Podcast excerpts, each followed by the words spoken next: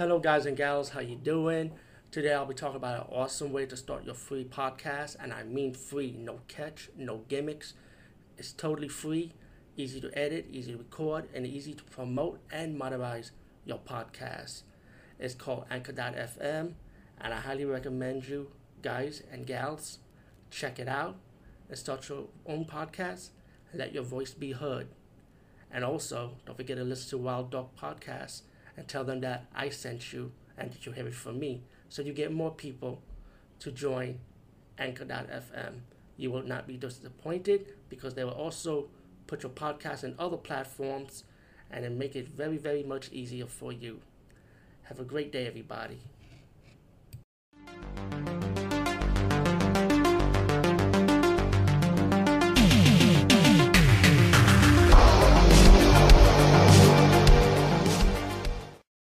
Hey guys and gals, how you doing? Today I'll be talking about the movie Polaroid, and um, this is a screen I was able to see. And um, I'm gonna be honest, I kind of break it. I'm breaking the fourth wall with this one because I saw to myself I will not review screeners no more because when you review screeners, you can't go all out by reviewing too much, since the movie haven't been released yet, and you have opportunity to review it before the release date. But um, just for this channel, I will break the fourth wall because I actually enjoy dissipating and giving doing movie reviews for this channel, and I like what this channel represents.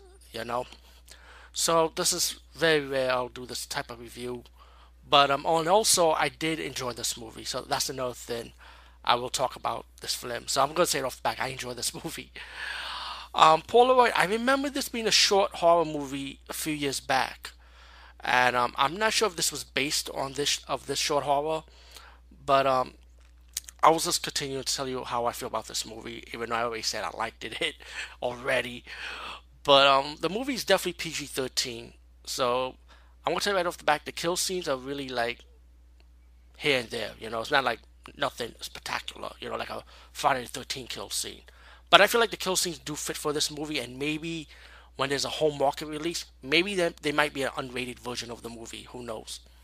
But anyway, the movie starts off with these two girls.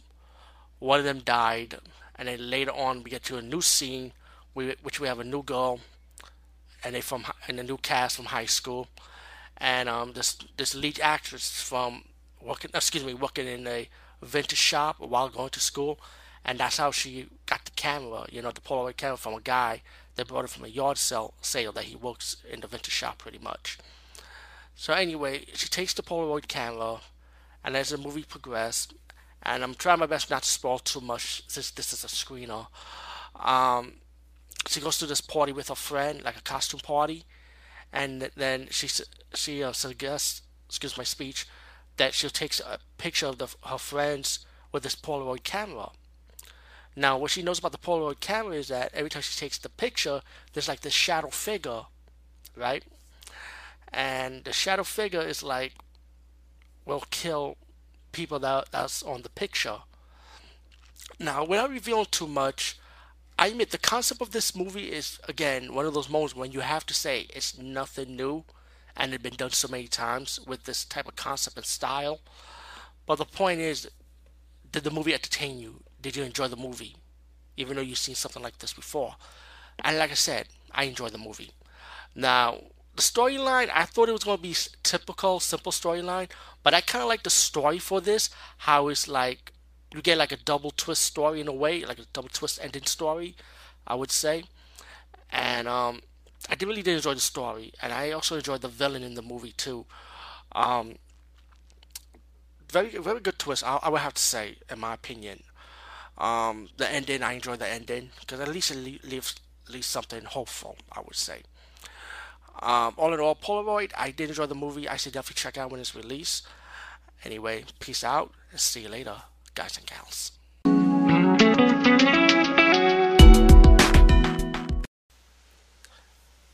Hey guys and gals, how you doing, man? All right, listen up, man.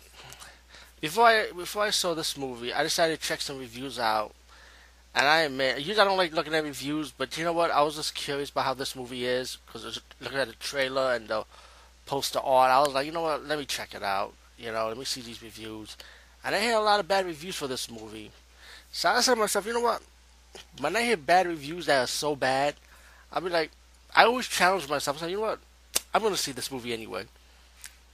Now, let me tell you what this movie's about before I give you my final thoughts on it. Okay, so this movie about these private investigator, right? They go they go in this case looking for this missing girl, and this is at the beginning part of the movie. Once they realize what happened to the missing girl, that she's been cut up in pieces, they come across the villain ready to eat this, these body parts, but the woman ready to stop him. The, the, the villain in the beginning part of the movie turned into a monster, so they fought the monster off. Later on, the woman and her private investigator team went to see her mom, and you found out that the mom is a psychic. So all the information this woman is getting is from her mom, feeding her information about these bad guys that she gotta go get. But when she fails to save the woman, the mother and daughter start having an argument. And then later on in the movie, the sister will have an argument. You know, it's like a family thing. The movie will drag on to that, you know. And I can see where the bad reviews come in because this is like dragging away you did this, you did that, like type of attitude, you know. And it does get fucking annoying though. I'm like, oh, come on, shut the fuck up. I want to pull a gun, shoot everybody up. Yeah, no pun taken, right, Paul? Get it? but, but the mom ended up getting this vision of this another victim in danger, and this time it's a mother and son getting kidnapped by this other killer, and um, the mother's too sick. She she's in the hospital, you know you know, and um, it's up to the sister, her younger sister, who also has the second power like her mom, to help her older sister to try and track who, this killer before the mother and son gets killed.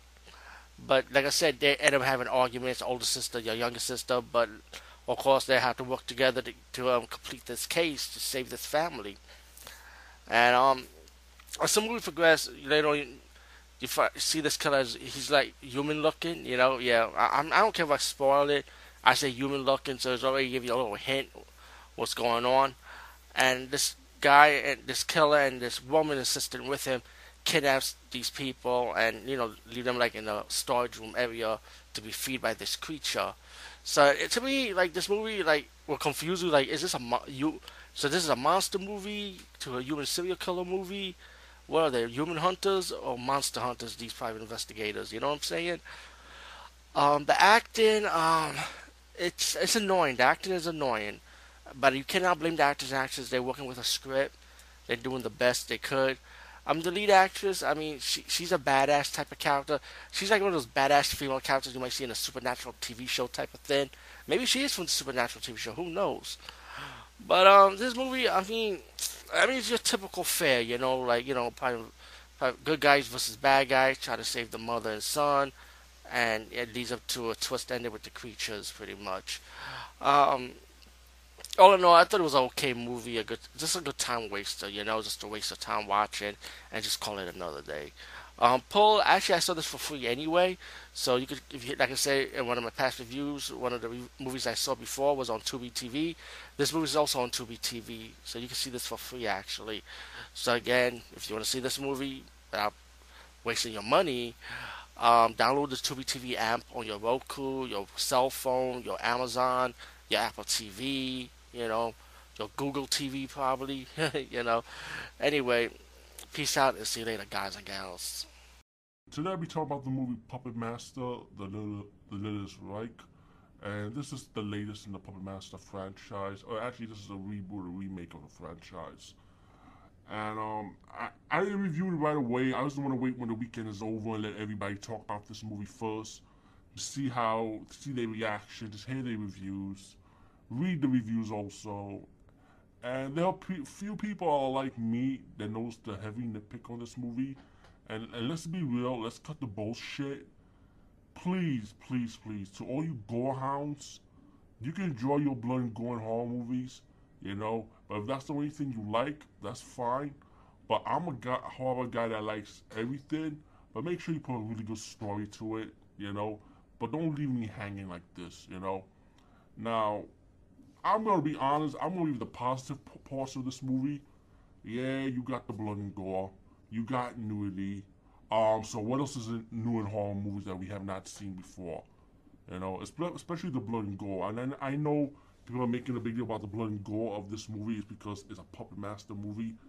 And when you see the other Puppet Master movies, you know, you don't really see blood and gore reality. You really don't. You know, you do see death scenes, you do see little bit blood and gore, but not as graphic as how this movie showed it, which is good. You know, don't get me wrong. But the story plot is really typical. You know, it's like similar to the hotel. You know, you got a guy who found this puppet, which is Blade, that his brother had, and um, he you find out the story that his brother had it. He found the puppet when he went to a camp, which you're gonna see an Easter egg in that part, by the way, from another horror movie. And he decided to auction off the puppet in a hotel with his friends to come with him. Suddenly, these puppies suddenly comes to life, right? Go around killing people how did these fucking puppets came to life after all, after all these years? Of all these fucking years. Let's be real, man. Come on, people. You people are like faking it and you don't sugarcoat it. No sugarcoating. Let's be real. Like how of all these years, now these puppets are alive to kill people in the hotel? Really? And by the way, this will contain spoilers. Spoilers, spoilers, spoilers, spoilers. I'm just gonna spoil it.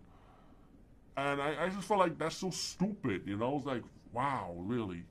And I know people say, no, this movie's meant to be fun. That's fine. Let it be fun, okay? But but I'm like, come on, man. You're gonna reboot the f- franchise. Balance it out, you know. At least the last four Puppet Master movies, which was horrible anyway, at least it had some kind of fucking story to it. You know, even though it was bad, but still, it had some kind of story at least. The only thing that was missing it was what what is this movie had should have been in the last four Puppet Master movies right? But with the story they put in. This one had what you people want, a little bit more action, a little more oop to it, right? But this movie had no no kind of story. It was a weak story, you know. And I admit, I liked the new puppets. Yeah, that was cool, but still, the new puppets there hardly did anything, man. It was mostly like Blade doing the work. There was another puppet that has Blade's ability, but he looks more like the retro puppet master. Remember the skeleton from retro puppet master? It, it looked like him, but a little bit more better looking, like more more detail. Um, Torch was more action. Pin, Pinhead, and, and Tunneler. Harley they really did a lot of work though. Let's be real. And the new puppets, like that, like the Happy Amphibian puppets, did a, they're like maybe like two percent of the no one percent of the work like mainly you don't hardly see that much. You see a lot of puppet action, but it's like like wow, blood and gore. Like like come on, man. We've seen this done before with blood and gore. It's just happening in a Puppet Master movie.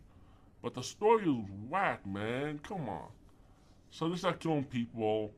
And, you know, they, they're all Nazi puppets, so they're going to start killing. So Nazis are being, like, racist, of course. If you're Jewish, if you're bl- gay, black, you're going to die. And if you and they kill white people too, by the way. Don't get me wrong. If you're gonna run away or get in the way of their killing, you're gonna die also. And um, it's typical. And then when you get to your ending with a few of the survivors, well, actually, maybe two of the survivors.